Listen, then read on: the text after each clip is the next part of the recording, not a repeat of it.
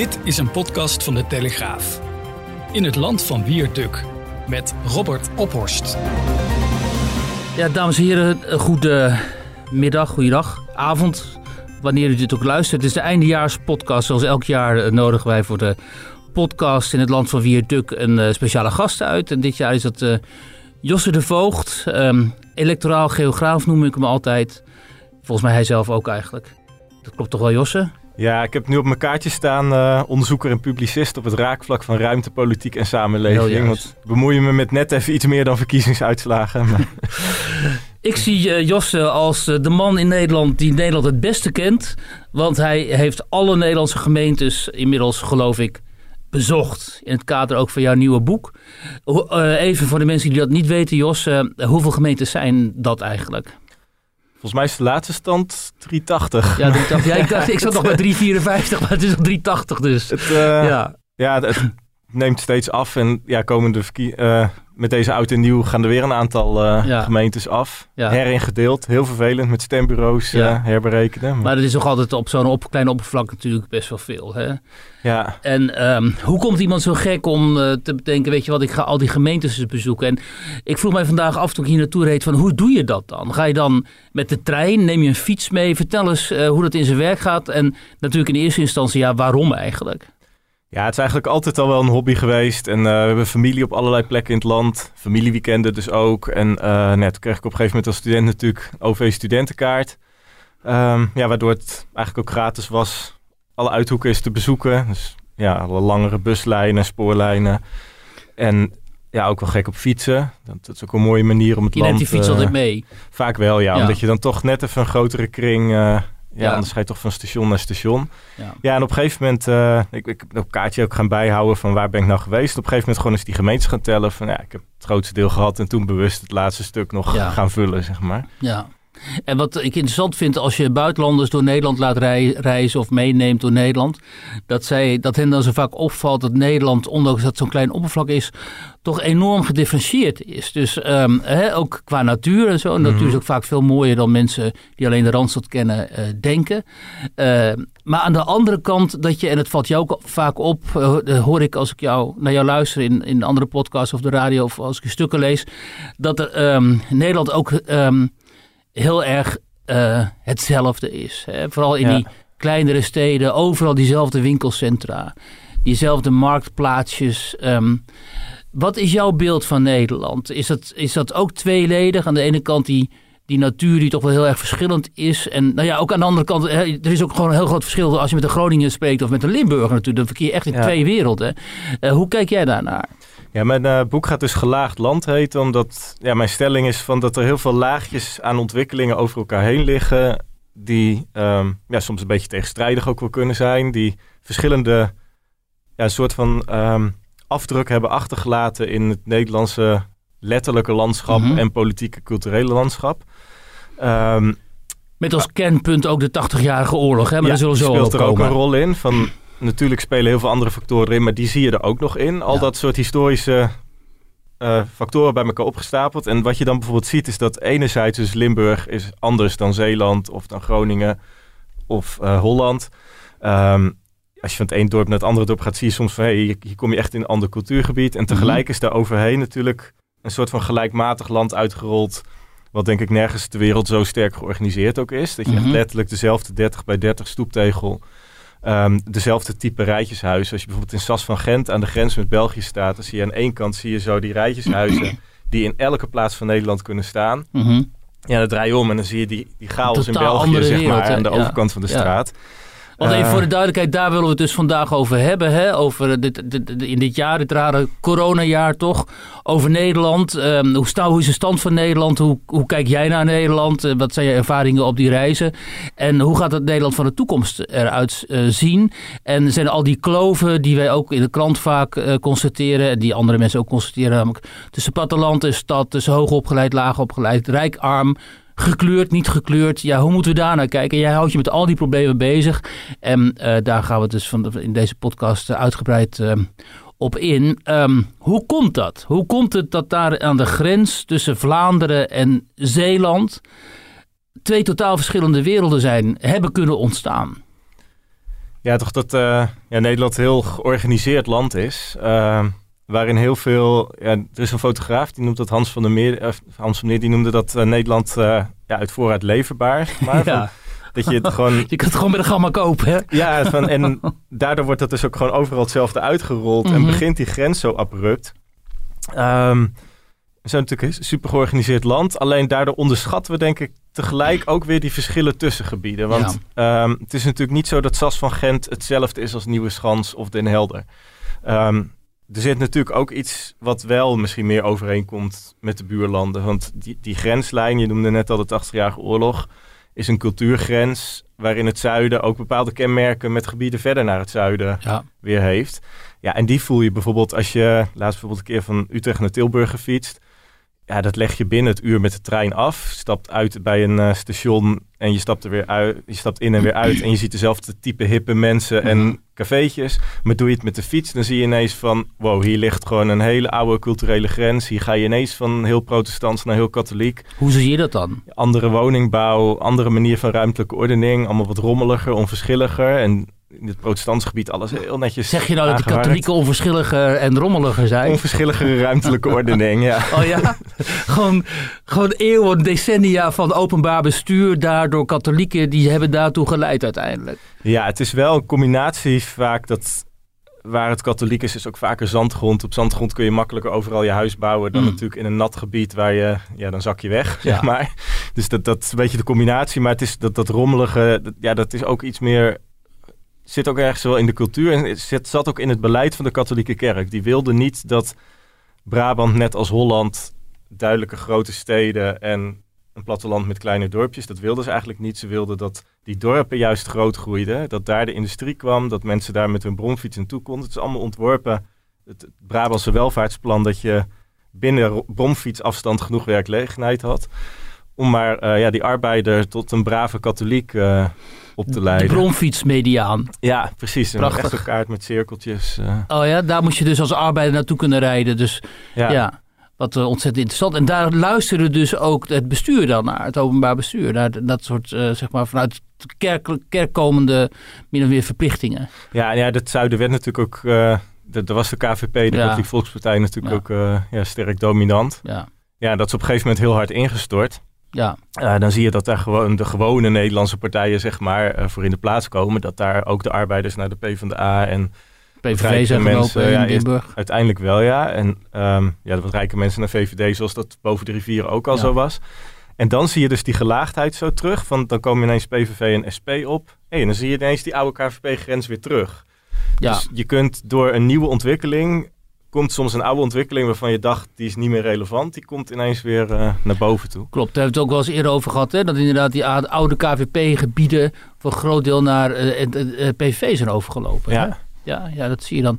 Ehm, aan de andere kant, hè, je hebt over die gelaagdheid. Aan de andere kant zeg jij, wat heel veel mensen vaak niet begrijpen, is dat dat Nederland is. Hè, dat Nederland niet de Randstad is.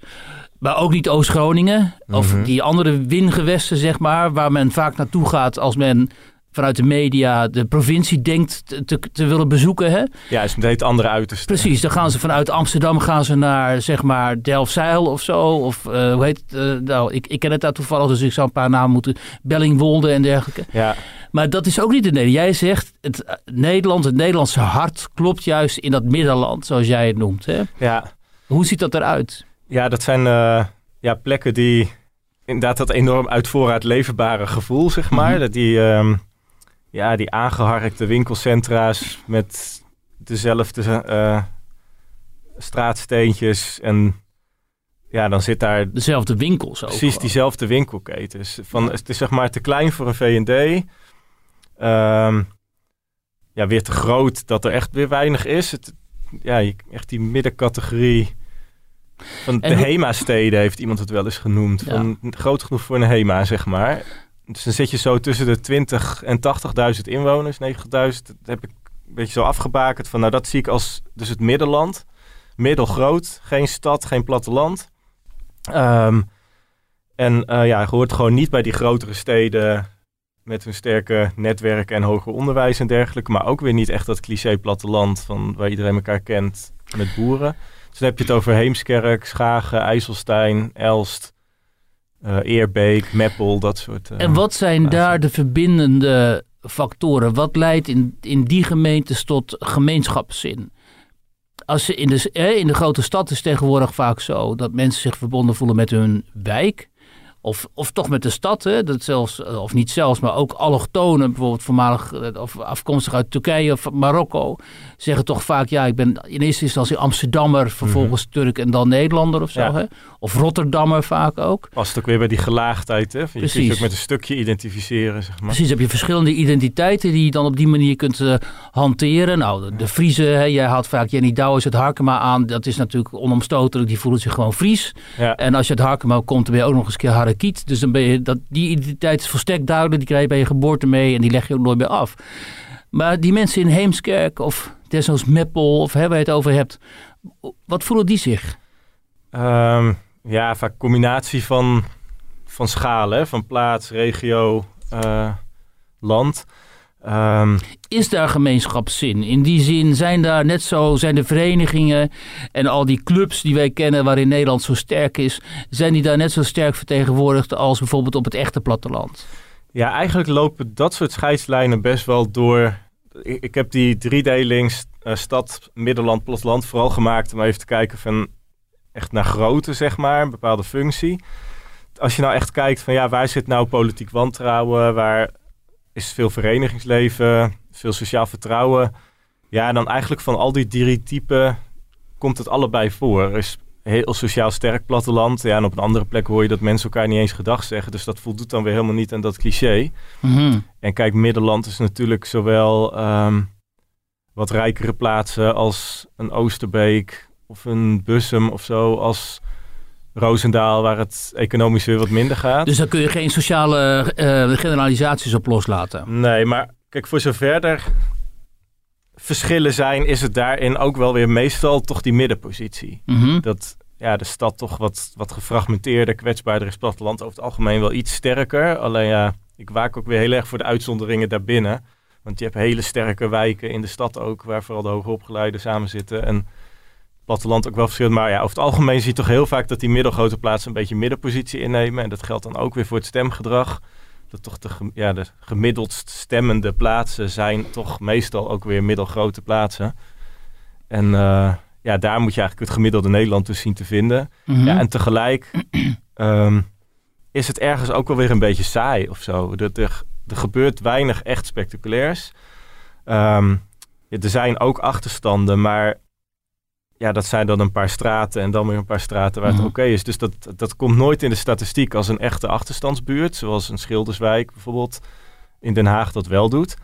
Um, en tegelijk al die clustertjes bij elkaar opgeteld, is dat natuurlijk een veel groter stuk van Nederland waar het soms ook niet helemaal goed gaat. Want dit, dit is waar de meeste Nederlanders wonen en leven, hun leven doorbrengen. Ja, dus als daar het met misschien 10% van de wijken slecht gaat en in de grote steden met 20%, ja, maar die 10% in die middelgrote steden opgeteld is veel meer natuurlijk. Ja. En ja, daar gaat het niet echt over. En dat merkte je laatst bijvoorbeeld in Roosendaal, daar had je dan rellen in een paar wijken. Ja. Ja, dat die burgemeester daar ook wel een soort noodkreet van gaf. Hey, uh, wij bestaan ook nog tussen stad en platteland. En wij hebben hier ook allerlei uitdagingen. Er zijn heel veel steden die op Roosendaal lijken. En kijk daar nou ook eens naar.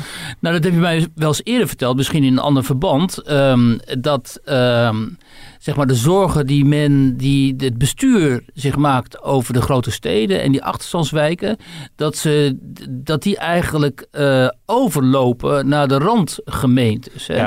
En dat het ook niet meer zo is dat je, of dat het ook niet zo is dat nou in die grote steden bijvoorbeeld de PVV-aanhang zitten. Zo. Die zijn daar al lang weggetrokken en zitten elders in gemeentes die misschien wel veel minder aandacht krijgen van de openbaar bestuur en vooral vanuit de politiek ook. Ja, ja, want één zo'n categorie Middelland gemeenten zijn natuurlijk ook middelgrote plaatsen die in een kring om de stad heen liggen, maar wel sterk verbonden zijn met die stad. Waar dus uh, ja, mensen uit die stad naartoe getrokken zijn. Um, ja, gemeentes die wat armer zijn, zoals bijvoorbeeld Nissewaard met Spijkenisse.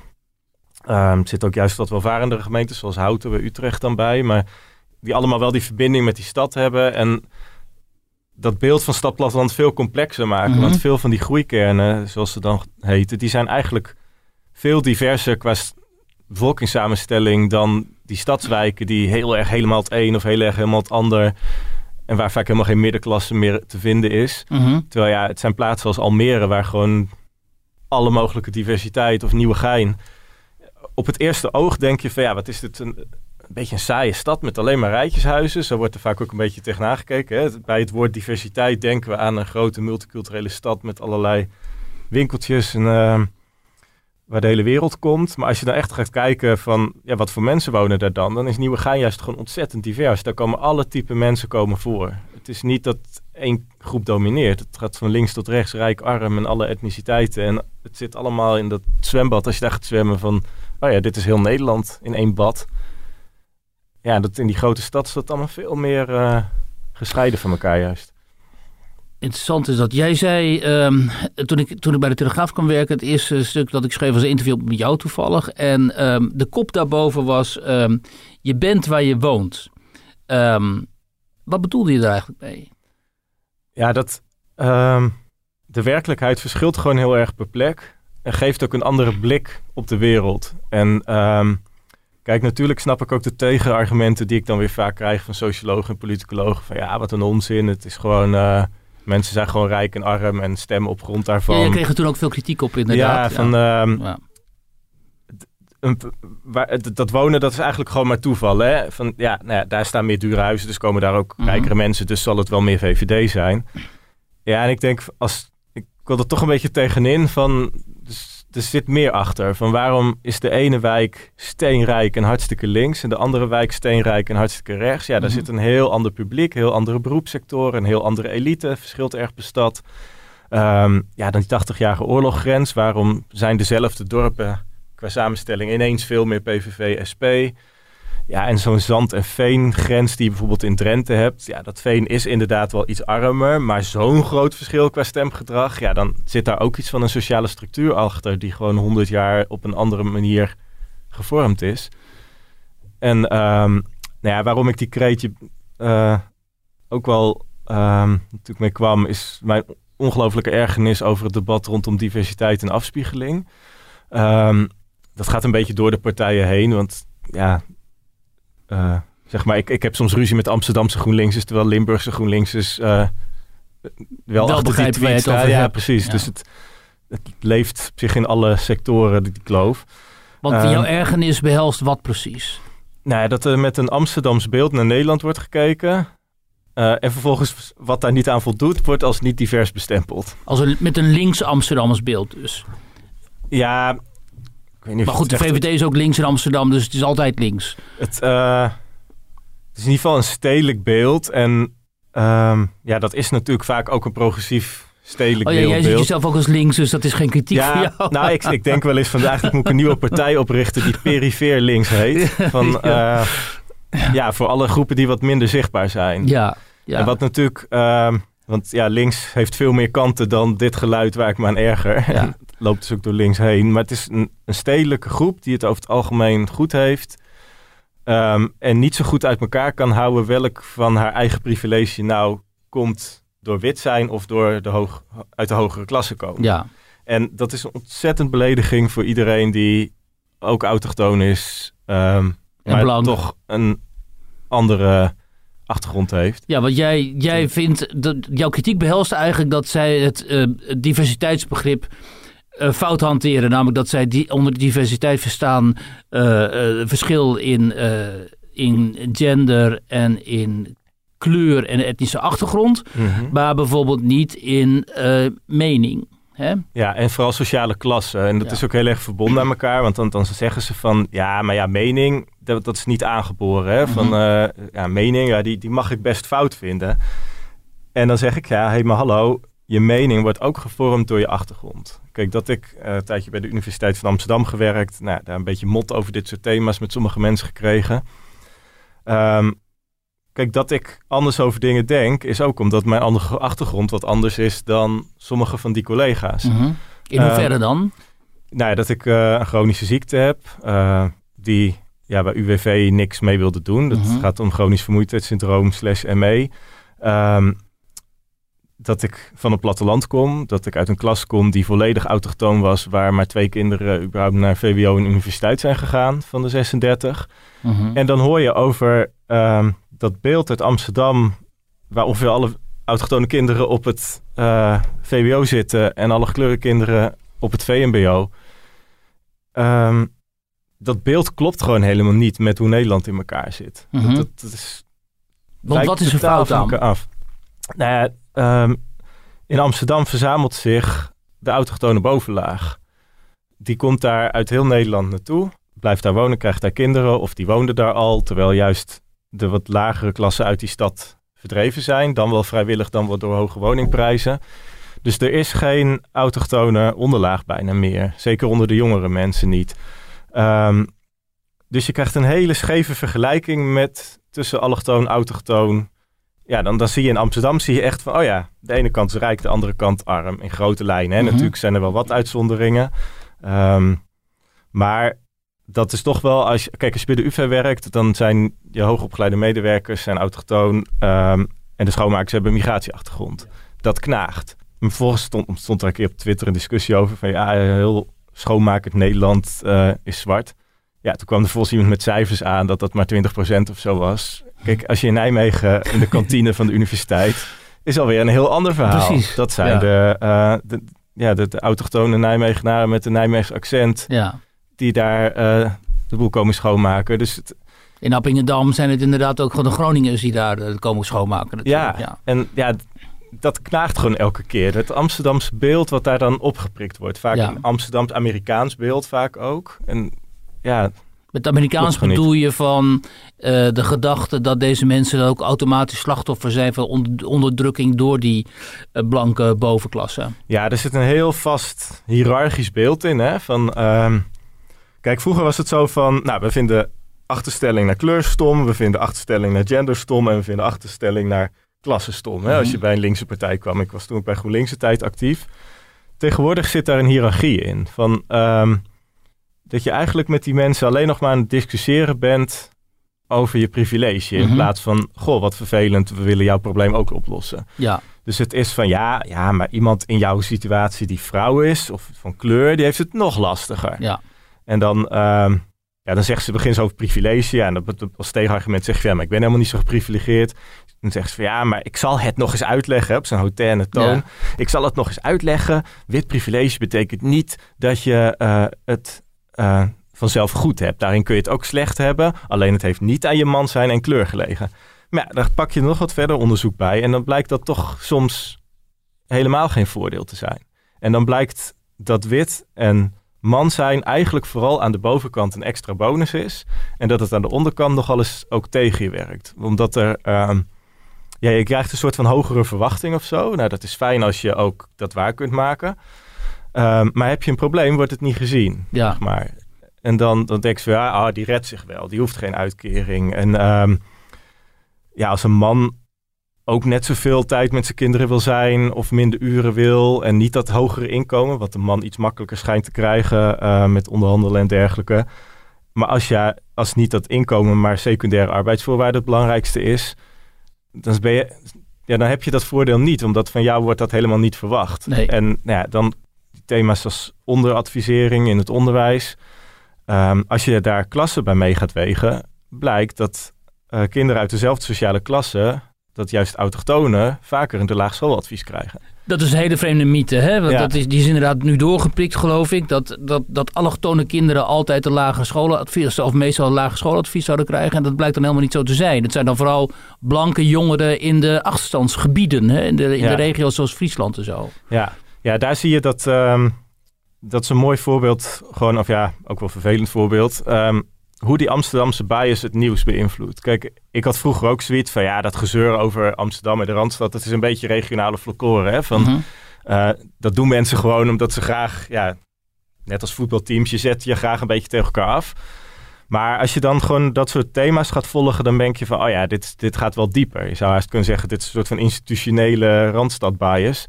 Ehm, dan zie je van, dit hele debat is gewoon scheef gegroeid doordat men naar Amsterdam kijkt. Omdat het namelijk in Amsterdam is het wel waar. Maar hoe komt dat? Omdat die autochtone groep in Amsterdam is gewoon geen goede vergelijkingsgroep. Nee, Dat zijn alleen, dat is de meest machtige, meest hoogopgeleide en ook nog eens goed gebekt. Hè? Want in Utrecht is, is die groep ook hoog opgeleid, maar in Amsterdam is, zijn die adviezen nog hoger. dus, die, die... dus mensen met een grote mond die krijgen hoge schooladviezen voor hun kinderen. Ja, precies. Uh-huh. En ja, kijk, daarnaast, Amsterdam heeft heel gepolariseerde bevolkingssamenstelling. Naast die witte elite heb je dan de gekleurde uh, buurten die, ja, voor een, waar meer achterstanden zijn, die daar dan toch heel slecht bij afsteken. Van, ja. Die vergelijking is inderdaad ongelooflijk scheef. Alleen zegt hij niks over heel Nederland. Want ja, die um, groep met migratieachtergrond, die krijgt op als je het vergelijkt met de rest van Nederland, eigenlijk ook heel vaak een te hoog advies. Die ja, dat begreep ik dat, dat inderdaad kinderen met een migratieachtergrond dan nog in Amsterdam alsnog een hoger schooladvies krijgen dan die autochtone kinderen in die achterstandsgebieden in Friesland of Groningen. Ja, klopt. Dus het probleem is gewoon dat in Amsterdam een deel gewoon veel te hoog geadviseerd wordt. ja, precies. En kijk, de gevolgen zijn dus in Amsterdam wel groot hè, als je wordt ondergeadviseerd, omdat dat onderwijs is enorm gesegregeerd. Ja. Dus daarom wil iedereen die advies ook maar omhoog, want dan kom je op de goede school terecht en niet op de slechte. Maar dan moet je het via die route aanpakken van als je dat een probleem vindt, dan moet je naar de schoolsegregatie kijken. Van waarom maakt het zoveel uit dat jij met het verkeerde advies op een verkeerde school belandt? En dat speelt natuurlijk in de provincie wat minder, omdat die, school, ja, die scholen die zijn toch iets vaker nog dat de niveaus bij elkaar zitten. Ja. Dus als jij toch meer kan dan VMBO, dan kan je naar de HAVO zonder naar een totaal andere wereld te hoeven. Ja. Dus ja, er zitten wel redenen achter waarom het misschien op de ene plek wat ernstiger is dan de ander. Maar ja, die stelling van dat lagere schooladvies die je overal hoort, die is gewoon simpelweg niet waar. Het beroerde is dat wanneer je hierop wijst, dan krijg je onmiddellijk de Black Lives Matter en Kick-Out Zwarte Piet activisten tegenover te staan. Die gaan zeggen dat uh, wij in een systemisch uh, racistische samenleving leven, wat inmiddels ook door uh, Mark Rutte zo wordt gezien, kennelijk. en dat het allemaal helemaal niet klopt wat jij zegt omdat kinderen met een kleurtje wel degelijk last zullen hebben van uh, achterstanden. En het nare is dat uh, die vertegenwoordigers van die critical race theory, want daar hebben we het over, en die diversiteitscultus, dat voor hen uh, feiten helemaal niet lijken te tellen. Hè? Ze hebben, wat jij al zei, ze hebben hun eigen werkelijkheid, die komt voort uit die ideologie. En die is eigenlijk fact-free, omdat het meer een soort, het is meer een soort aanname over de wereld dan dat hè, en over de, de, de verschillen tussen rassen en over de hiërarchie in rassen, dan dat het gebaseerd zou zijn op uh, wetenschappelijke uh, feiten. Uh, dat biedt niet zoveel hoop voor de toekomst, omdat deze mensen ook heel duidelijk de wind mee hebben. En in het debat um, niet alleen hoog van de toren blazen, maar ook heel veel ondersteuning vinden bij, bij zeg maar, um, die, die, hè, die randstedelijke witte of blanke bovenlaag. Ja.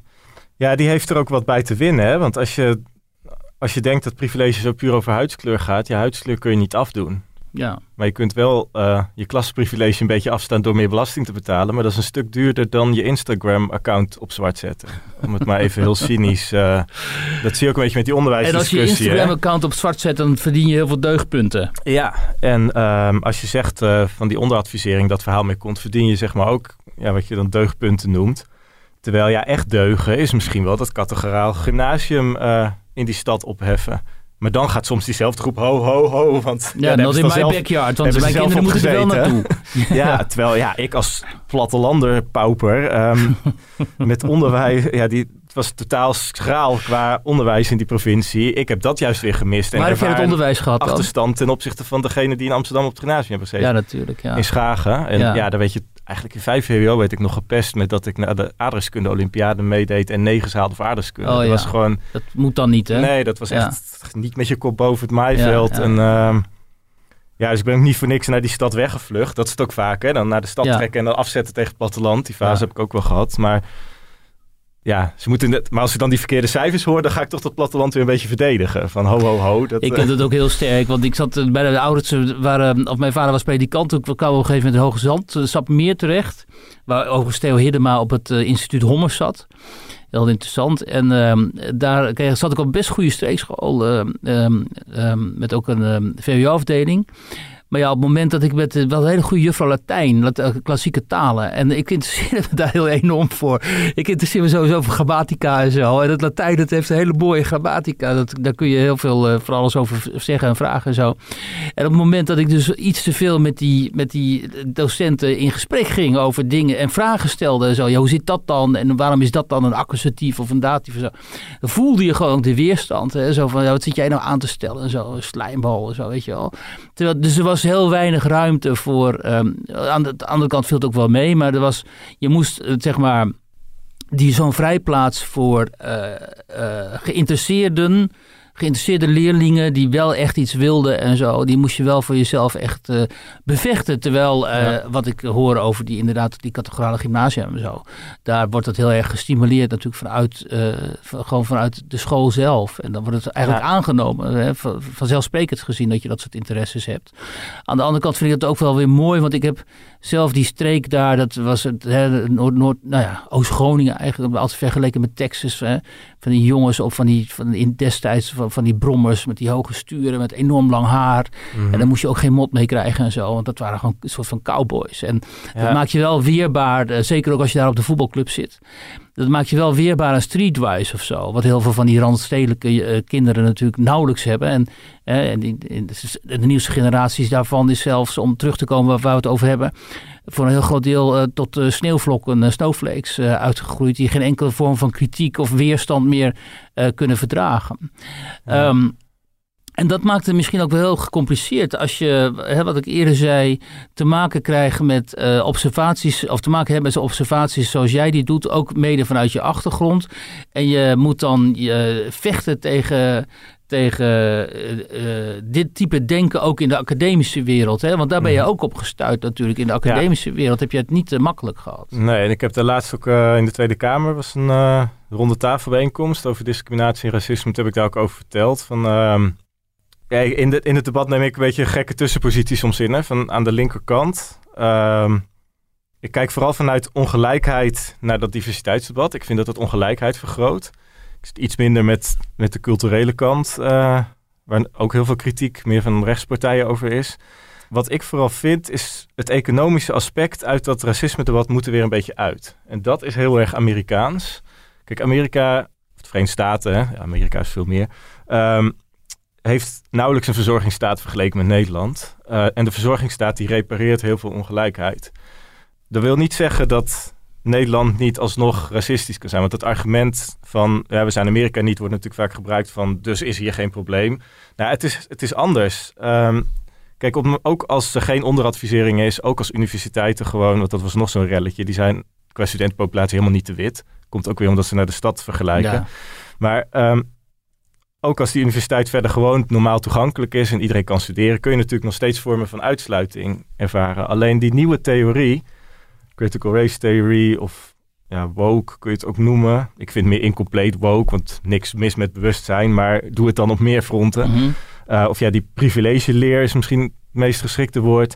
Die zet alles ineens in zo'n hiërarchie. Hè? Van in elke mogelijke situatie ben je als man en wit geprivilegeerd. Maakt niet uit wat.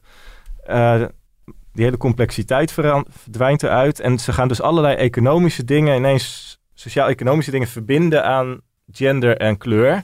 En daar eigenlijk onder hangen.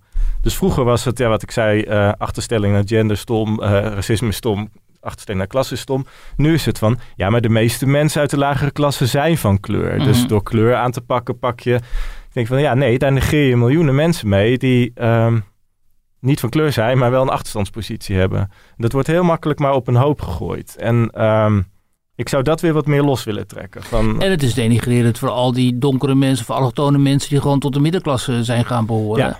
En die zich juist hebben geëmancipeerd vanuit hun achtergrond. En ook op die manier willen worden aangesproken. En niet als lid van een groep. Omdat Ja. ze toevallig een kleurtje hebben of Turks of Marokkaanse achtergrond hebben. Ja, daar zit inderdaad ook heel veel frustratie over dit. Uh, kijk, dat diversiteitsdebat zoals het nu vaak wordt gevoerd, dat deelt iedereen maar in hokjes in.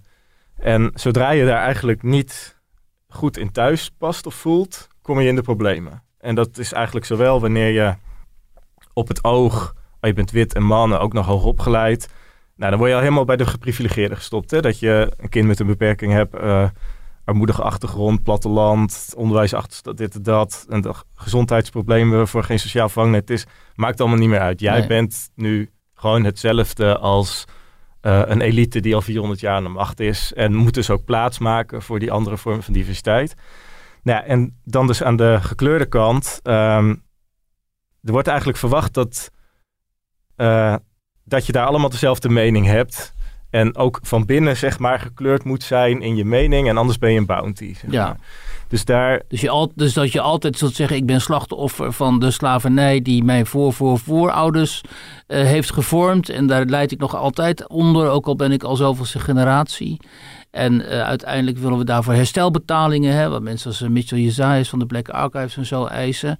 En je moet dan helemaal meegaan in, die, in, die, in dat slachtofferschap. Want anders inderdaad word je gewantrouwd.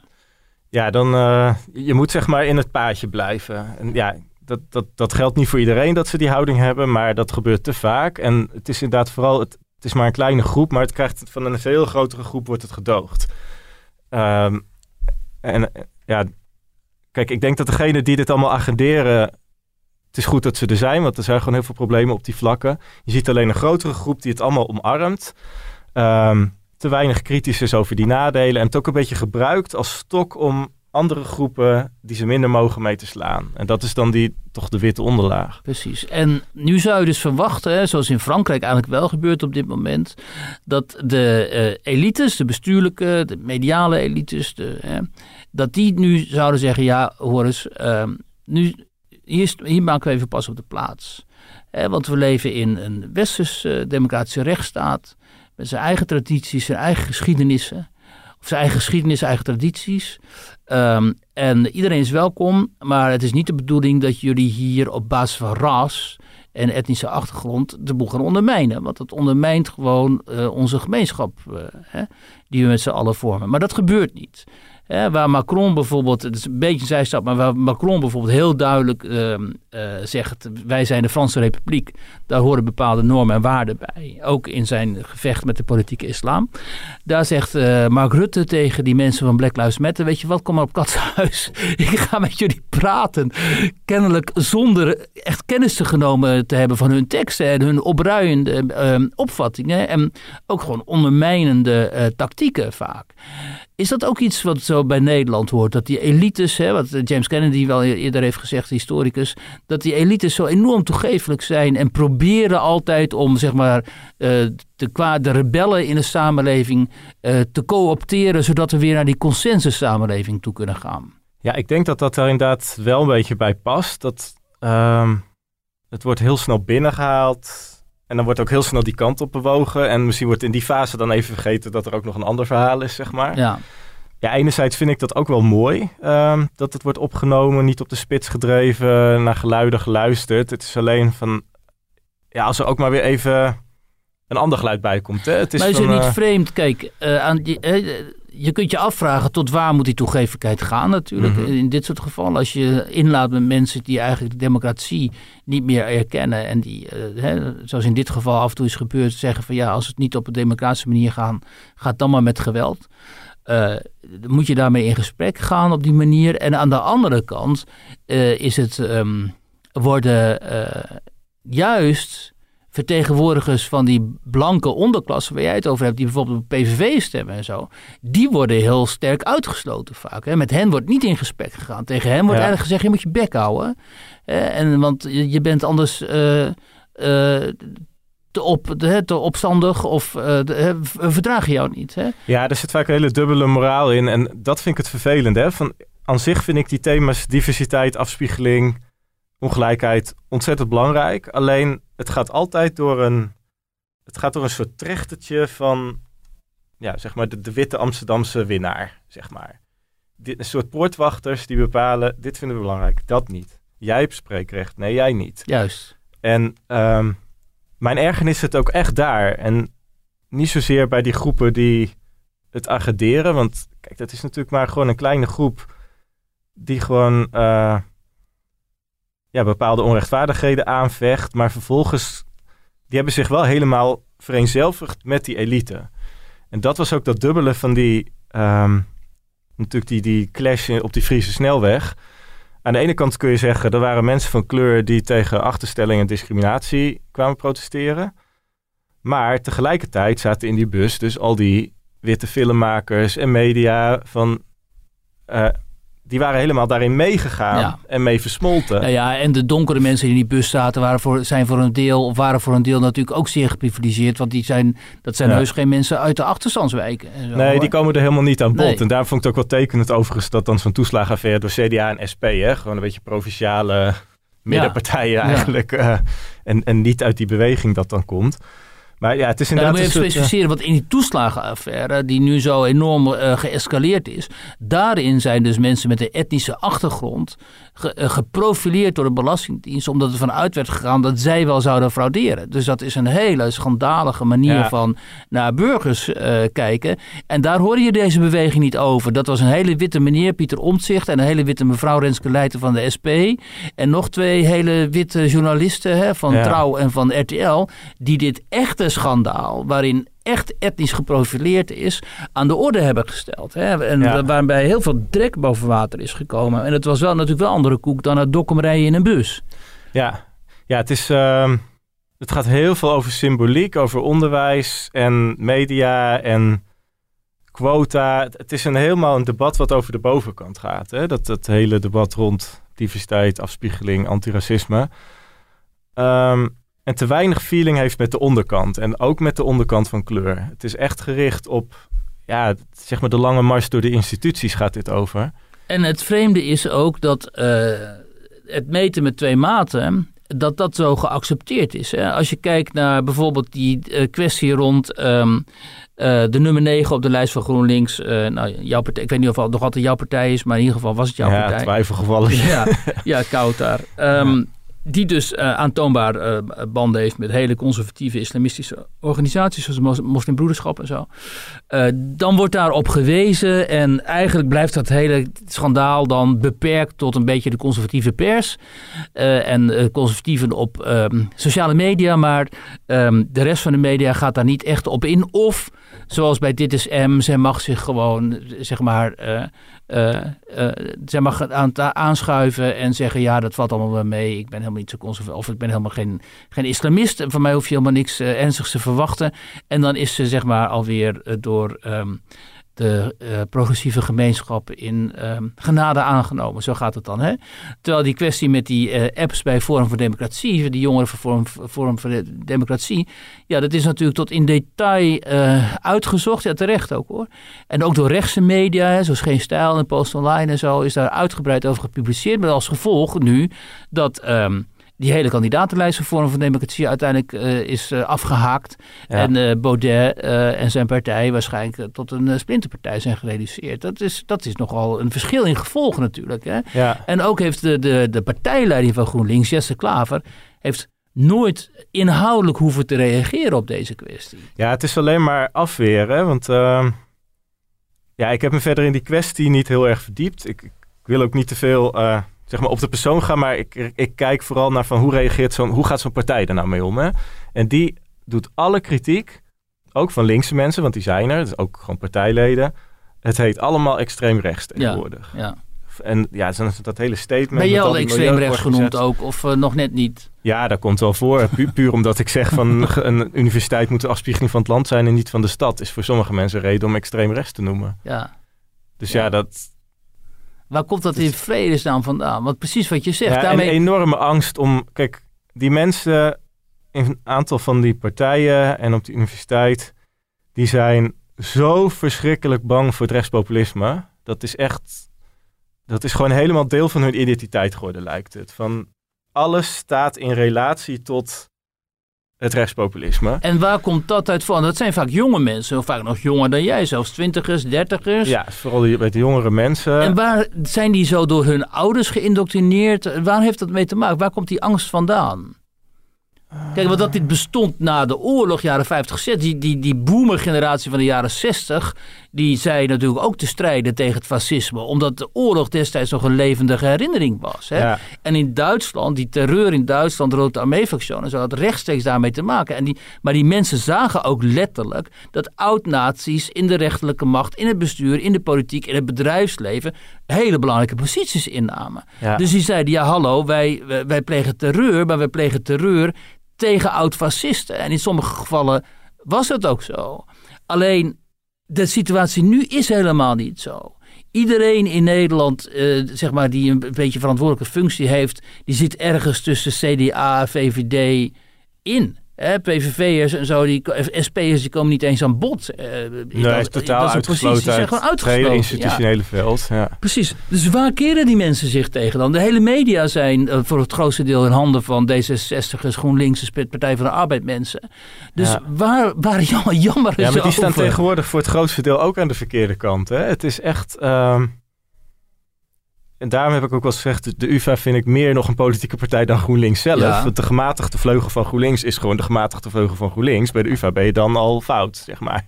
Ja, ja. Maar dat is dan extreem links. daar wat vindt de daar, ene eh, GroenLinkser, vindt de andere GroenLinkser een racist. Komt Ja. het eigenlijk op neer. Van, maar dat is ook Maar een dat soort is van. eh, sectegedrag. ja, er zit een soort competitie in.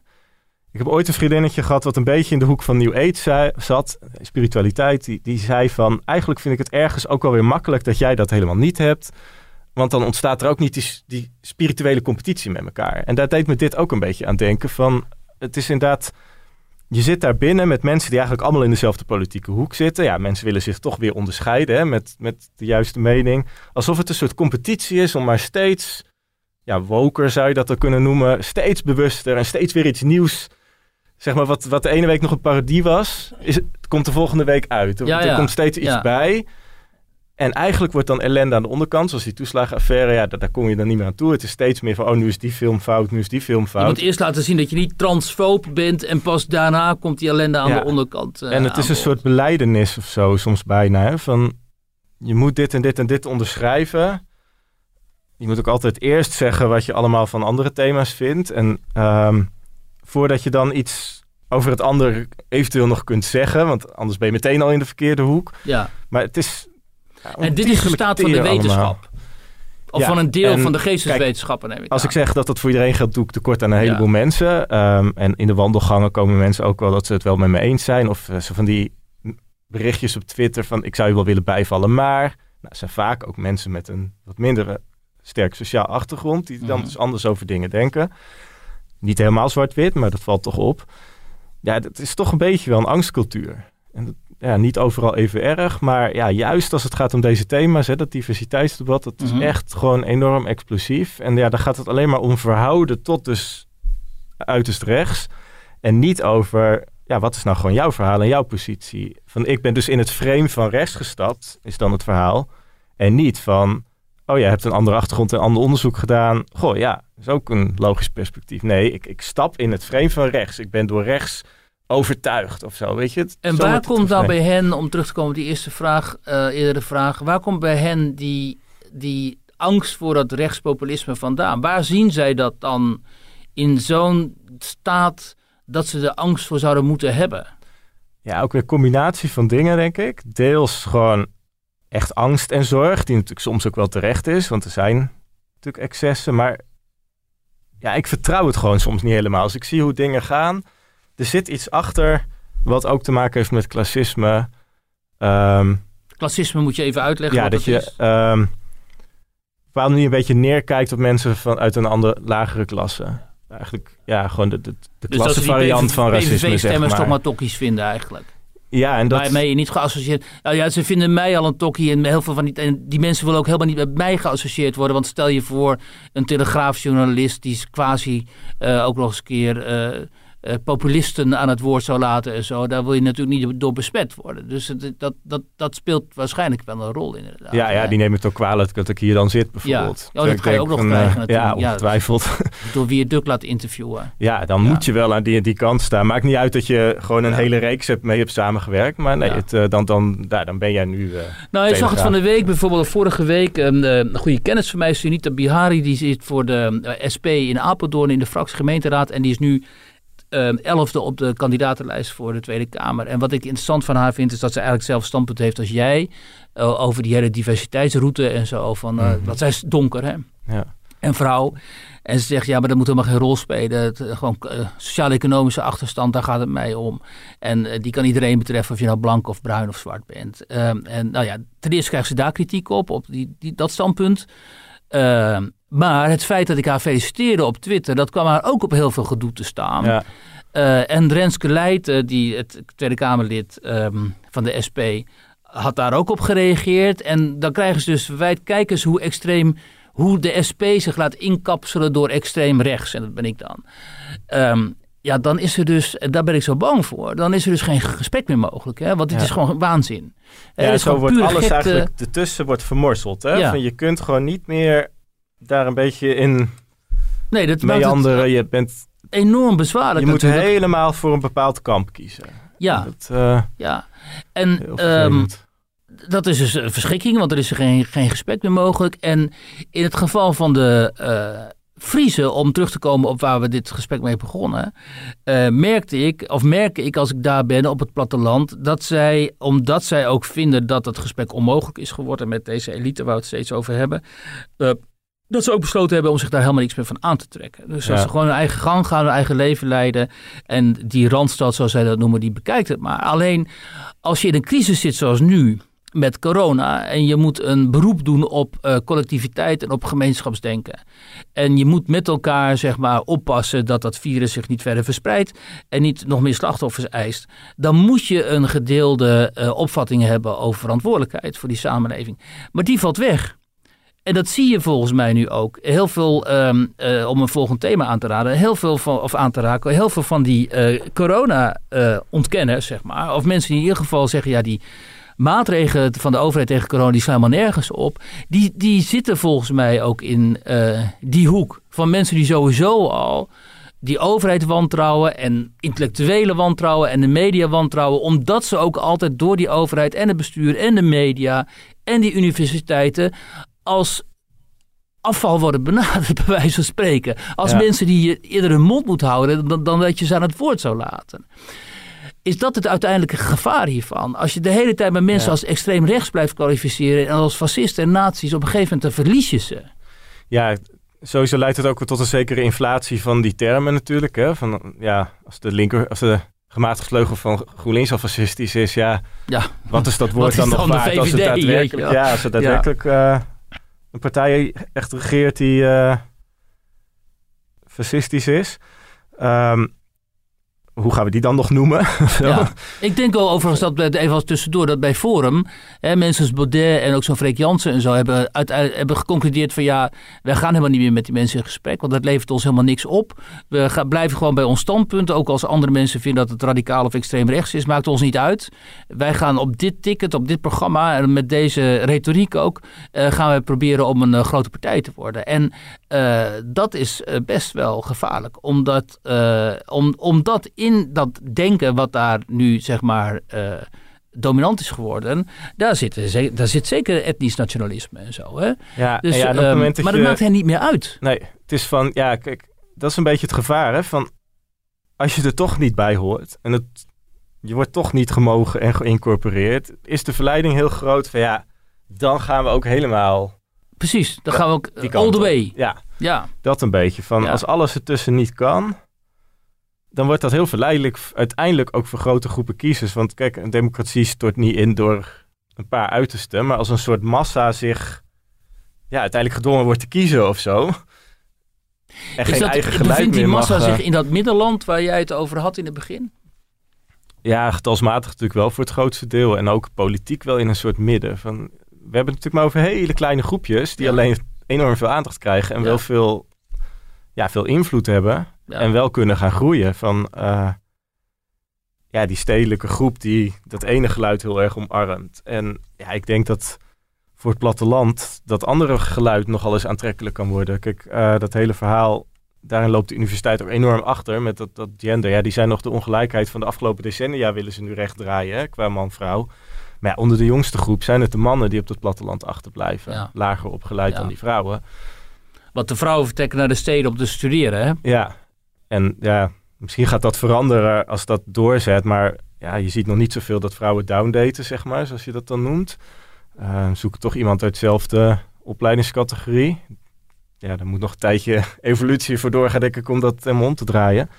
Ehm, Dus die groep blanke mannen daar in, in die regio, dat, Ja. wordt, eh, dat wordt de pro- probleemgroep. je zou het soort van incel-gemeente, heb ik al wel eens Ja. genoemd. Want Incel moet je eh, even uitleggen wat dat is. Ja, involuntary celibatair, zeg Ja, maar. Dat je onvrijwillig celibatair. Dat Ja, je, Gewoon jonge mannen die geen vrouwen meer kunnen vinden. ja, en er wordt een beetje lacherig over gedaan. Maar ehm, ja, dan, dan heb je wel gewoon een volgend maatschappelijk probleem te pakken. Wat je denk ik tijdig een beetje serieus moet gaan nemen. Wil dat niet uit de hand lopen. En ja, dan zie je toch die hoogopgeleide stelingen. Hahaha. Het is een beetje scheldwoord geworden, hè, incel. Van, net als woke andersom. Maar ehm, ja, volgens mij zijn het uiteindelijk allebei thema's woke en incel, zeg maar, waar je iets mee moet. Die nu gewoon in een beetje een stomme cultuuroorlog eh, met elkaar uitgevochten worden. Terwijl daar gewoon sociale problemen achter zitten. Maar die vinden we gewoon niet meer zo interessant of zo. Het is Nou toch, ja, eh, of we vinden het misschien wel interessant. Alleen zodra we dat aanstippen. eh, en zodra we hè, proberen om te duiden dat bijvoorbeeld die jonge blanke mannen op het platteland. dat die eh, een nieuwe probleemgroep zijn. dan krijg je direct heel veel weerstand eh, tegen die analyse natuurlijk. Want Ja, dat precies past uit de in, gedachte die eh, jij eerder zei. ja, dat past niet in die nieuwe leer. Nee. zeg Maar Nee. En wat gaan we eraan doen, of wat kunnen we eraan doen om die nieuwe leer eh, niet dominant te laten worden? Omdat we, volgens mij zijn we het wel over eens dat dat, dat, dat wel zo ongeveer elk debat zou smoren. Als, eh, ja. als we alles, iedereen gaan afrekenen op de plek in de hiërarchie van eh, de woke secte. Ja, dat zou, dat moet denk ik een beetje partijbreed. En dat begint zich ook wel een beetje te vormen hoor. Dat je ziet van, oh ja, oh, die, die heeft er toch ook moeite mee. En die ook. Van, dat je dat gewoon... Kijk, ik zie het als van, dit gaat over meer dan alleen maar politieke oneenigheid. Het is een soort van doelpalen verzetten. Van, eh, gewoon een heel systeem als fout neerzetten. eh, een beetje rommelen met data. Ehm, ik denk dat je gewoon van, van VVD tot SP moet zeggen van bepaalde grenzen gaan we gewoon niet over. Het moet wel gewoon blijven bij de werkelijkheid en niet al die verdachtmakingen. En, eh, ja, en daarna ga je natuurlijk enorm verschillen in waar je met de samenleving heen wil qua allerlei thema's. Maar ja, ik denk dat mensen soms nog een beetje wakker geschud moeten worden van dat daar een, een bedenkelijke ideologie achter zit. Want in de kern lijken het natuurlijk allemaal hele sympathieke thema's: emancipatie, gelijkheid, antiracisme. Maar er zit een agenda achter ook heel erg omarmd. Het is niet voor niks dat grote bedrijven er nu ook zo mee weglopen. Ja. Hè? Want het- ja, het is ideaal je daarop eh, en vervolgens niks aan je arbeidsomstandigheden doen. Precies. Van, Ja. eh, Je laat heel diverse koppels zien in je reclames en zo. Met hele lieve, hè, meerkleurige kinderen en zo. Ondertussen doe je inderdaad niet aan, niks aan die arbeidsuitbuiting Ja. in, in Bangladesh of in China. daar moet je een beetje doorheen prikken. Ja. En ja, er, ik, ik, er moet een soort van sociaal contract komen waarin allerlei groepen weer gezien worden. Het is nu gewoon wie lobbyt het hardst. Hè? De een, weet je, ja, die krijgt de kunstsubsidies. En de boeren kun je ook wel als zo'n groep zien van... ehm, maar een hele grote groep doet ook helemaal niet mee. En ja, dat je gewoon allerlei groepen weer bij elkaar brengt. En ja, zelf ben ik dus heel erg voorstander van dat Zwarte Piet wel verandert. En dat ook in de provincie, want ook daar zijn wel mensen die er last van hebben. Maar niet omdat de Amsterdamse elite het wil. En Mhm. daar is het gewoon helemaal misgegaan. En daar zou je een soort van nationaal akkoord moeten maken van... Je wil ergens weten voor wie je het doet of zo. Ehm, en ik snap heel goed dat sentiment van... Ja, maar het blijft niet bij Zwarte Piet. En we moeten niet toegeven, want er komt veel meer. En er komt inderdaad veel meer. Want de volgende stap van diezelfde groep is dus dat onderadviseringsverhaal. Ja. Nou ja, is er één regio in Nederland waar onderadvisering het aller, aller, allerergste is? Ja, dat is de gemeente Acht-Karpselen waar het Zwarte Piet protest. Dat is allemaal niet toevallig Dat is daar, hè? Ja. het is Ja. van alle dorpen in Nederland komt, het zijn er duizenden, begint het van iemand die uit Harkema komt. Ja, als er één dorp is wat niet Amsterdam-Zuid is, is het Harkema. Dat dorp wilde de overheid van de kaart vegen. Daar woonden ze ja, een paar decennia terug in plaggenhutten. Die mensen hebben dat zelf toch redelijk opgebouwd. Ehm, Harkema heeft natuurlijk een geschiedenis van opstand tegen het eh, gezag, hè? ja, Ja. En ik vind die moet je ook als Amsterdammer moet je die kennen om hier iets van te begrijpen. En daar, ja, dat is een soort van nationaal akkoord of zo van. Oh ja, Ja. we begrijpen weer dat er in dit land heel veel verschillende mensen zijn die iets totaal anders ervaren en die vanuit hun positie gewoon wel in hun goed recht staan, maar wel zich in elkaar kunnen verdiepen. En ja, en nu is het toch heel vaak van dat, dat partijen of instellingen kiezen helemaal de ene kant. Het zou mooi zijn als die. Hè, het onderscheid wordt vaak gemaakt tussen de somewheres en de anywheres. Ja. Hè? En dan die somewheres, dat zijn dan die mensen die geworteld zijn in hun omgeving, zoals die Friese daar in Harkema. En de anywheres, dat is dan die globalistische, cosmopolitische elites. Cosmopolitisch mag je niet echt zeggen, want dat wordt dan weer als eh, antisemitisme gezien. Maar goed, dat is wel zo. Ja, overal mensen is eigenlijk de vertaling Ehm, precies, van NWS. Dat is misschien mensen. wat minder beladen term inderdaad. Juist. Die overal thuis zijn, die daar wonen waar de vliegvelden zijn, waar ze veel kunnen reizen. Dus in de grote steden, grote stedelijke agglomeraties. Die voor hetzelfde, hè, die wonen een tijdje in Parijs, een tijdje in Amerika. En dan, strijken ze weer neer hier in Amstelveen. Maar wel steeds in hetzelfde segment. Hè? Van het is geografisch is het Precies. overal. Ja. Maar Het is geografisch divers, maar ze leven altijd binnen hetzelfde milieu. Ja, hè, sociale, economische milieu. Ehm, moeten we er niet naartoe om te kijken of we die, in plaats van die anywheres te bekritiseren vanwege hun gebrek aan em- empathie en eh, interesse voor en begrip voor de somewheres, om ehm, hen op een andere manier te benaderen en te vragen: waarom zetten jullie niet ook hier? Hè? Mhm. Dus waarom eh, is het zo dat je eh, naar Dokkum gaat op het moment dat je in een bus daar wilt gaan demonstreren, in plaats van dat je gewoon langskomt om eens te kijken hoe eh, prachtig Friesland is, of hoe, hoe mooi die eilanden zijn. Ja. Hè, wat bijvoorbeeld ehm, eh, de Franse ambassadeur, die sprak ik, Vassy. En die is eh, heel veel door Nederland gaan reizen. De voormalige eh, Amerikaanse ambassadeur onder Trump, die heeft eh, door Nederland gefietst. En die mensen leren op die manier Nederland kennen. En dan zien ze ook die variëteit en die diversiteit. En dan zien ze ook dat iemand in Oost-Groningen een heel ander leven leidt eigenlijk. En heel andere opvattingen kan hebben dan iemand in, in Brabant die van het carnaval houdt en zo. ja. Dus misschien om die kloof te overbruggen zou je misschien wel minder de hand moeten reiken naar de somewheres, wat nu vaak geprobeerd wordt. Maar juist omgekeerd naar die anywheres, om hen enigszins tot bedaren te brengen. En ook hen te laten zien dat die ideologie die zij nu in, in, in, in, die zij echt in, in grote mate aanhangen. Hè? Want driekwart van de bestuurlijke elite in Nederland eh, onderzocht de Volkskrant, of kwam, kwam, werd duidelijk uit onderzoek door de Volkskrant, wil iets heel anders dan eh, de rest van de Nederlandse bevolking. Ja. Maar dat kan niet. Dat, dat, dat kun je niet volhouden. Dus die, Nee, die, elite moet tot de orde worden geroepen. Ja. Maar misschien op een vriendelijke manier, in plaats van met die eeuwige kritiek vanuit hè, het- het- wat Wilders dan doet. Die gaat dan altijd in de. Die wordt dan agressief en die gaat die mensen bekritiseren. Of Thierry Baudet die gaat dan zeggen: we gaan jullie allemaal vervangen en zo. Mhm. Maar misschien is dat een foute aanpak. Misschien moet je eens tegen ze zeggen: joh, jullie zijn juist minder woke dan die mensen die jullie bekritiseren. Kom eens hier kijken. Wat iemand als Jenny Douwers natuurlijk bij uitstek wel doet. Hè? Die zegt van ja, luister eens, eh, kom eens kijken op mijn bedrijf. Ik heb een heel mooi groot bedrijf met drachten. En eh, kom eens langs, gaan we praten. Hè? Ja. Terwijl dat, dat gaan we praten. Dat wordt altijd van die, uit die woke elite zogenaamd gezegd. Joris de Luijendijk die dan zegt van laten we praten. Hè? Maar hij wil helemaal niet praten. Hij wil gewoon bev- bevestigd worden in zijn vooroordelen. Maar dat laten we praten moet misschien wel vanuit die meerderheid worden gezegd. Is dat niet een idee? ja, het heeft natuurlijk alles met institutionele macht te maken. Dat, Ja, maar misschien moet je die Wie- omzeilen, de institutionele Ja, macht. maar wie gaat het organiseren? Wie gaat het financieren? Ehm, zeg maar, je, je komt makkelijker in de media met een heel erg tegenverhaal, zoals een Wilders en Baudet. SP komt er niet tussendoor, terwijl ja, die, die zitten ergens daar tussenin van een... ehm, CDA zou dit Stuk- moeten initiëren misschien? ja, En- die zijn wel nu ik, ja, heel geo-woke, noem Ja. ik dat dan, hè? Geosensitief eh, zijn ze veel mee bezig. Ehm, ja, je moet ook een- een beetje mensen weer los zien te weken, want... ehm, Kijk, het is een kleine groep die heel fanatiek is. Dat merk je met de universiteiten. Ja, dat wordt heel moeilijk om daar nog... eh, Ja, die zijn onbereikbaar geworden. Hè? Die leven helemaal in hun eigen ideologische bubbel. ja, tot ze doorhebben dat ze weerstand gaan ervaren. Hoor. Maar dat moet beginnen door mensen die sympathiek hebben met die thema's... maar ook nog wel met de rest van het land. Mhm.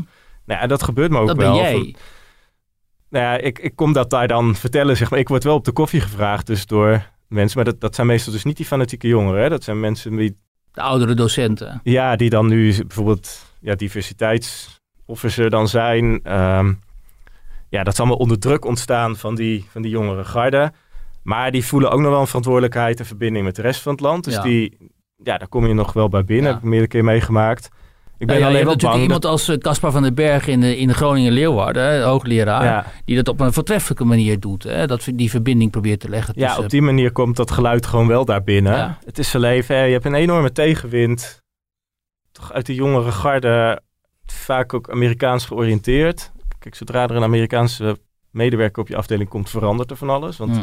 ja, die vinden van alles niet deugen. En dat wordt dan heel... Het is een halve heilige, hè? ja, ja, die Amerikanen. Ja, Ja, en dan verandert de hele boel. Dus het, het is echt een strijd die zowel nog gewonnen als verloren kan worden. Maar het is... Is het de Ehm, strijd van de, van de komende jaren, denk je? Ja, dit, dit is wel inderdaad van... Over twee jaar weten we een hoop meer. Of dit een hype was die overwaait... of dat dit de nieuwe orde wordt. Mhm. Komt het in jouw boek aan de orde? Ja, kijk, dat begon natuurlijk vooral over verkiezingsuitslagen. Maar gaandeweg wordt het natuurlijk uiteindelijk steeds meer. Omdat alles past uiteindelijk aan, aan dat regionale verhaal. Van Ja. dat, dat is gewoon die kloof. Van, er zit een kleine groep die woont op specifieke plekken... doet daar ervaringen op... die niet met het land matchen... en willen wel iets over het hele land uitrollen. Ja, Ehm, ja, dat gaat tot een enorme clash leiden. Dat, dat wordt gewoon niet dat, herkend dat en is wat jij voorziet. Ja, Ja. en eh, ja, die zijn gewoon het contact met het land kwijt. En dat is ook niet meer per se de bedoeling. Dat vind ik een beetje het jammere van het huidige links. Van het lijkt niet meer echt van we gaan nog zorgen dat we aan 50% van de stemmen komen. Mhm. Het is meer van zolang we maar zorgen dat populistisch rechts er zo'n puinhoop van maakt en zo niet regeringswaardig is, kunnen wij centrumrechts beïnvloeden, zeg Mhm. maar. En toch een beetje meeregeren, al dan niet in een regering of via meestemmen met plannetjes, klimaattafels en dergelijke. Als we de universiteiten maar bezitten, kunnen we daar beleid uitrollen. Ja. Waar helemaal geen meerderheid voor is in de samenleving. Bijvoorbeeld die internationalisering ook en dat diversiteitsdebat. Ja, vraag je de samenleving, dan is het voorbij hoor. Ja. Maar ja, gewoon op de juiste plekken aan de knoppen zitten. En ja, dat is nog een geen soort van- 50 zetels in totaal, hè? In, op de, in de peilingen nu. Links Ja, komt nog niet eens op Ik 50 zou zetels SP uit. ook niet bij dit wereldje tellen. Niet dus eens, dan hou je echt maar een kleine groep Ja. over. Er zijn echt een hele kleine groep van het electoraat. Die, die, wat jij zegt, een heel programma uitrolt over het land. Via universiteiten en media en de cultuur en Ja. noem maar op. Hè? Ja, en dan dus vooral, dat is dan het lastige waarin die kloof elite-samenleving dus zo... Of ja, ik vind elite is een beetje lastig woord. Het is natuurlijk veel grotere, hoogopgeleide groep. Niet iedereen is rijk, maar ze zitten wel aan de knoppen, zeg maar. Ook al verdien je weinig als, als columnschrijver of zo. Maar ehm, er is een soort uitruil tussen links- en rechtselite. Helemaal in het begin noemde ik van die hele linkse elitewijken en hele rechtse Mhm. elitewijken. Van Mhm. De linkse elite krijgt de cultuur, de rechtse elite krijgt de economie. Precies. Dus de uitkomst is een beleid wat economisch eigenlijk rechtser is en cultureel progressiever. Ja. Dus D60 mag rommelen op de universiteiten met eh, vrouwenquota en dergelijke waar geen meerderheid voor is. En de VVD die fietst er ineens een dividendbelastingafschaffing in waar geen meerderheid voor is. En Mark Rutte is altijd wel bereid om iets links-cultureels, eh, links dingetje eh, Ja. als, als leuk. Kost Of ook niet zoveel interessant geld, hè? kost Kijk, poen. Ineens allemaal meer geld naar de mi- minder bedeelden gaat een hoop geld kosten. Ja. Maar van vrouwenquota, ja, dat is een morele discussie Ja. van... Nou ja, dat, dat, dat krijgt links dan toegeschoven. En nou ja, dan kom je met die linkse mensen. Steeds heb ik dan die, die fitties op Twitter van... Ja, maar in onze programma's staan toch allemaal goede linkse dingen... voor die mensen die het minder hebben. Ja, maar wat blijft er nou over in die uitruil? Dan lijkt toch elke keer... en als ik gewoon de woede en zie waar mensen gepassioneerd van raken... warm van worden, is dat die culturele as. Ja. En niet die sociaal-economische as. ja. Dus ik Want heb niet wat het idee bevindt dat... zich in die culturele as? Tradities, geschiedenis, identiteit. Dat speelt zich allemaal daar af. Ja, en diversiteitsbeleid van... ehm, ja, van de week was het debat tussen Adje Kuiken van de PvdA... en Martin Bosma van de PVV... waarin Bosma helemaal tekeer gaat tegen diversiteitsbeleid... en zegt van ja, wat nou als je uit de lagere autochtone klasse... je, hebt je, je klimt tot op en stuit dan dus op die... ja, je mag eigenlijk gewoon niet verder, want je bent een witte man... Ja, Terwijl je eigenlijk ook wel op een bepaalde manier wel een diverse achtergrond. En dan, ja, dan vraagt, aan, vraagt hij aan haar van wat is, wat, wat is nou uw boodschap richting die groep?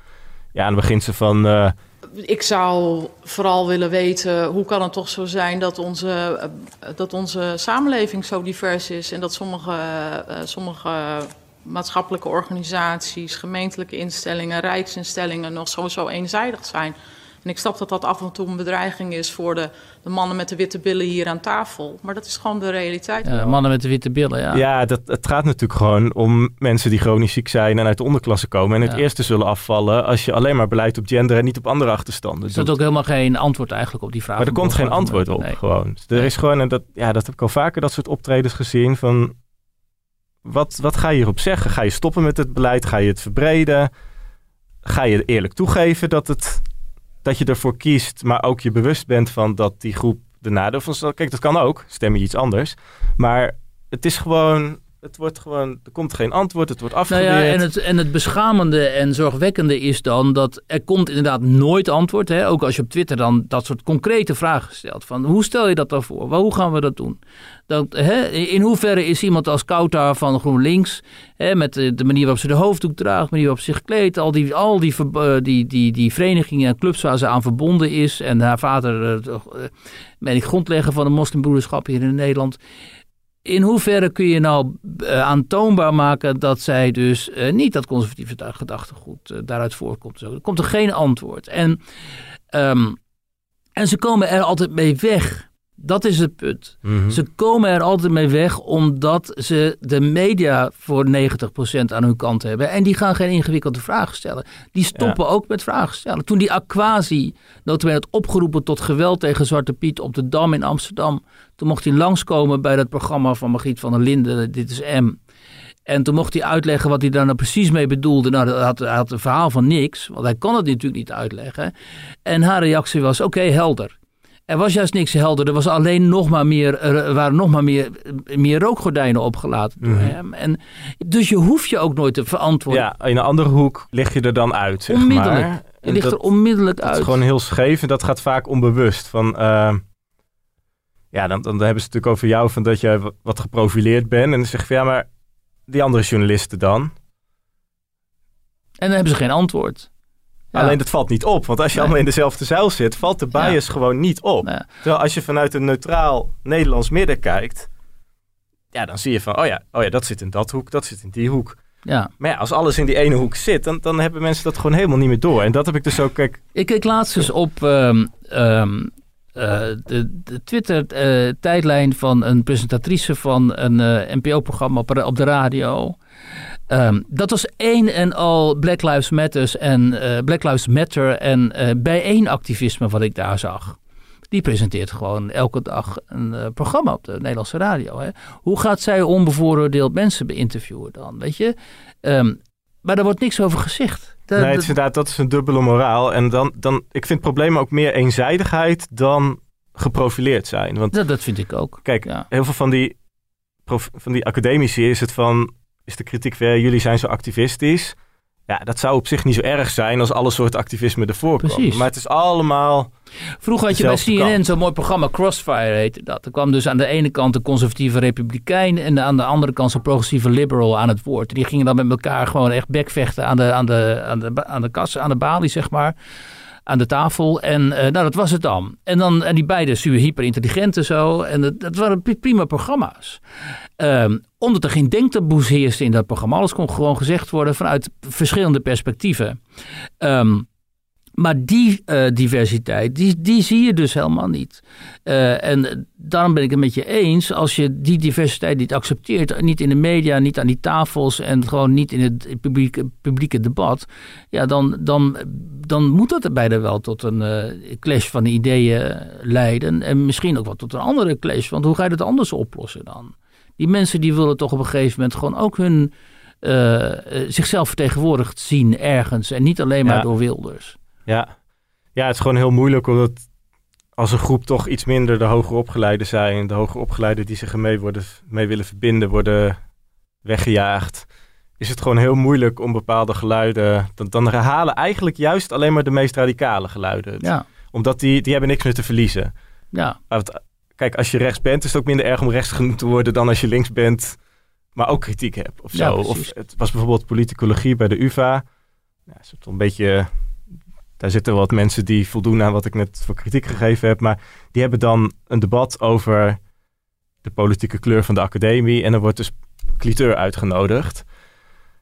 ja, en dan denk ik enerzijds, oh mooi dat je niet zo bubbel bent dat je dat niet durft. En dan denk ik tegelijk van, ja, maar dan ga je dus wel meteen helemaal...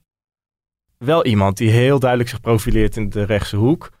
Waarom niet je collega's die Ja. links stemmen en mij via direct message op Twitter zeggen wat er allemaal speelt en dat ze in een angstcultuur leven en me bij willen vallen, maar niet durven. Ja, maar hè? dan is eigenlijk is een echte tegenstander, die je dus ook helemaal zwart kunt maken, is eigenlijk veiliger dan. Het is gewoon onveilig als een links iemand met een kwetsbare achtergrond jou als kansrijke linkse op je teentjes komt trappen of zo. Dat, is de grootste bedreiging die er is, lijkt het. Ze hebben Maar- liever iemand die echt ja, rechts is, want dan kun je lekker ja. tegen vechten.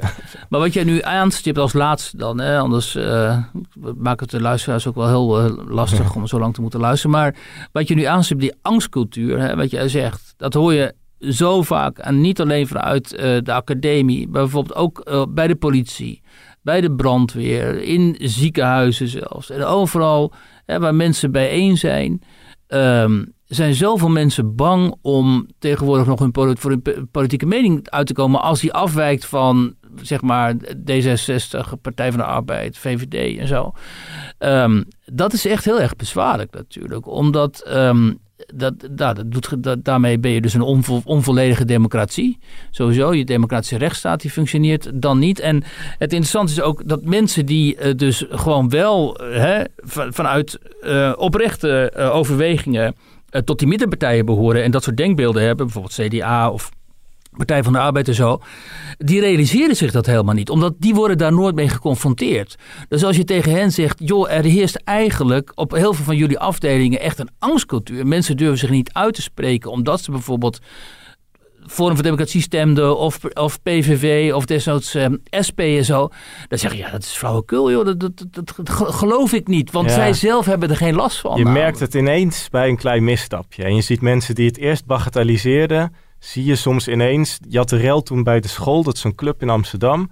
Ja, daar komt die, die witte bovenlaag uit Amsterdam wel eens een beetje. En daar gebeurde ineens ook allerlei dingetjes op dit terrein.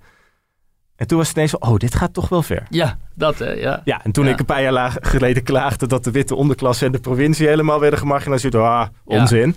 Maar oh, ons progressief gewaande clubje wordt nu ook aangevallen. Ja. En zo zie je dat steeds meer. Dat Nou ja, je zag progressief, zich progressief wanende mensen worden ook aangevallen. Oh, nou gaat de woke-cultuur wel ver. Dan is er opeens zo, een probleem. ja. Tommy Wieringa, die had laatst ook zo'n column. Hè, die schrijver Tommy Wieringa, die nog zo, zo moest lachen over dat hier, eh, het gebouw waar wij nu zitten, ooit eh, criminelen eh, een auto tegen het eh, reden. Ehm, die had ook kennelijk last van die eh, cancelcultuur gekregen opeens. Mhm, ja. En toen had hij opeens een column in en zei van... Oh, maar wat, wat er nu toch aan de hand is. En dan heb je zoiets van... Ja, precies jongen, maar dat zeggen wij jou al Ja. jaren. Maar toen, toen zette je de mensen die daar kritiek op hadden... weg als, als extreem rechts en weet ik veel wat. Maar nu word je er zelf mee geconfronteerd... en nu is het opeens een, wel een probleem. Ja, en dit is dus nou het dilemma waar volgens mij ook antiracistische activisten in zitten. Van je moet de elite inkapselen om je punt te maken. Ik kan wel blijven vechten als eenling op Twitter, terwijl Ja. ik eigenlijk eh, moet werken en geld verdienen. Ja, Maar uiteindelijk moet je toch. Amsterdamse mensen met positie moeten dit. En dat begint nu een beetje te gebeuren. En dat gevoel is heel dubbel, hè? Van. Oh, hè, nu wel. Of zo. Ja, maar tegelijk is dit natuurlijk wel de manier waarop dingen gaan lopen. het is de enige manier Dus, inderdaad om uiteindelijk eh, dit te kalmeren. Hè, en om de, de meest radicale kanten van die woke-cultuur, zeg maar, eh eraf te slijpen. Als de blanke elite in Amsterdam, zoals jij die noemt, ook gaat inzien dat het een ondergang zal zijn als zij hier hè, tot in het uiterste in mee zullen gaan. Dus het verzet moet Ja. vanuit hen komen. Dan en gaat, het balletje rollen. En het Ja. gaat natuurlijk komen, want als, als, eh, of als Black Lives Matter zegt tegen die eh, blanke elite van joh, eh, je moet je plaats afstaan aan, aan ons, dat gaan ze natuurlijk niet doen. Hè? Of ze gaan op een gegeven moment gewoon zeggen, geef dat grachtenpand maar aan mij. Want eh, dat, is, Mhm. eh, hè, dat is, heb je verdiend met, eh, jouw voorouders hebben dat verdiend met slavernij. Nou, dan gaan die mensen echt niet en masse die grachtenpanden verlaten en zeggen, Ja. ga je, neem jij hier maar bezit voor. Ja, dit is het hele ding. Hè? Of het nou inderdaad gaat om herstelbetalingen of om Noordoost-Friesland. het moet niet te veel geld gaan kosten. Precies. Dan gaan belangen ineens heel snel schuiven. Raak mensen in hun portemonnee Ja. en opeens Dus, veranderen eh, politieke opvattingen. Zolang je makkelijk je kan laten zien, ik sta aan de goede kant. En je kunt onderscheiden van anderen, oké. maar ja, Ja. en dan... wordt het Oké anders. Jos, hè. ik denk dat wij de staat van Nederland enigszins eh, hebben weten te benaderen. Dat, dat stemt niet altijd vrolijk, maar wij gaan dit het nieuwe jaar gewoon vrolijk verder natuurlijk. We kunnen nog praten tot uh, oud jaar, maar dat gaan we niet doen. Maar ik hoop wel dat je nog eens een keer terug gaat komen, zeker als dat boek gaat verschijnen. Want dat gaat dus, wanneer gaat dat er komen? Ja, dat is al heel wat keertjes uitgesteld door eh, interessante andere dingen. En eh, dat het toch wel een hoop werk is. De, de verkiezingen gaat niet meer lukken, maar ja, ergens daarna... Dus die verkiezingen ga je misschien nog meenemen in dat boek. Ja, als daar nog spectaculaire nieuwe dingen gebeuren, dan... eh ja zit ja, er nu niet even uit. wat dingen maar updaten natuurlijk. ja. Dat weer, ja, een nieuwe laag. Misschien corona eh, kan weer dingen veranderen en zo. Ja, wie weet wordt Wilders eh, op de golf van corona de grootste partij. Dat zou, dat zou, dat zou natuurlijk kunnen. Zou kunnen, zeker als CDA, VVD Ja. gaan middelen. zeg Ja. maar. Ja. Of uh, Wopke Hoekstra wordt uh, de vertegenwoordiger van de Nederlandse consensusgeschiedenis. en dan hebben we een nieuwe consensusheld uh, erbij. Dat kan natuurlijk ook heel goed. ja, heel benieuwd Ja. hoe het uh, uit gaat pakken. Oké okay, Jos, nogmaals uh, heel veel dank voor al die interessante inzichten. Ik denk dat het voor heel veel luisteraars uh, ontzettend interessant is om dit eens een keer te horen. Want je hoort het niet elke dag. En sowieso niet bij de NPO. Daarom moeten ze ook naar deze podcast uh, blijven luisteren. Heel veel dank en tot de volgende keer.